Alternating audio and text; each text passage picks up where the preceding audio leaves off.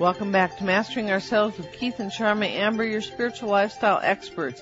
We offer a place to find sound answers to life's tough questions, and don't forget to ca- air, don't forget to catch us. Something. Something. Tuesday, Wednesday, Friday, Saturday, 7 p.m. Pacific, 10 p.m. Eastern on CRN.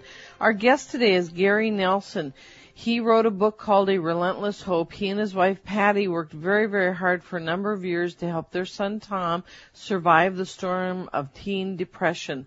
The book is excellent for any parent or teen going through this experience and it has lots of good suggestions. So Gary was saying something like this God is in all phases of human experience, the whole journey, not just the winning time or the virtuous times.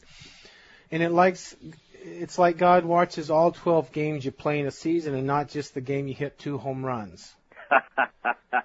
Absolutely. so, Gary, I noticed one of the things that finally was a key for you and Tom was that you finally both uh, decided that it was the monster and that you were both fighting it, not each other or not Tom.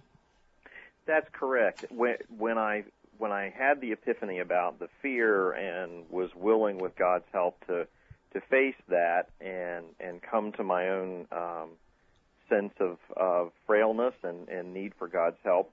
Another insight that came then was to begin to use this this model of um, it and and I'll never forget the day standing in my son's room and putting my hands on his shoulders and just looking at him in the face and saying you and I are not fighting each other. We are fighting it, and it is trying to uh, to destroy your life and our relationship, and we're not going to let that happen. And I could just see his face light up, and I I could see from his face that he got it that that the the paradigm or the model of it um, really worked for him, and we continued to use that then for the rest of that part of the journey.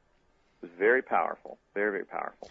So he wasn't the bad guy. Tom was no longer the bad guy. Tom was no longer the problem, but the monster, the depression was the problem, and the two of you were now on one same team working to fight that monster together. Exactly, exactly, and that's a that is a really key factor for parents and teens. I mean, one of the things that happened for me was that um, as I continued in my clinical practice to work with other teens, and that was really a wild thing for me, and that was another humbling experience, was that I really felt as I started into the worst of this journey with Tom that I needed to tell parents when they came. You know, I thought, well, you know, people aren't going to want to see me. They're going to look at me and say, you know, why should we come to you? You know, you can't help yeah, your own. right, you know? really. And instead, every I would say to them, now look, folks, I'm going to have to tell you this is what's going on. And every single parent looked at me and said, then you are exactly the one we should be seeing because you really do know what this is like. Yeah. So Tom gave me then permission um, as we as we move through it later on. Tom gave me permission to use this story, and as I began to help other parents see this as well, it, it truly was amazing to see the the the freedom and the healing that started to take place as as parents began to get it that their child wasn't rebellious. Their child was hurting.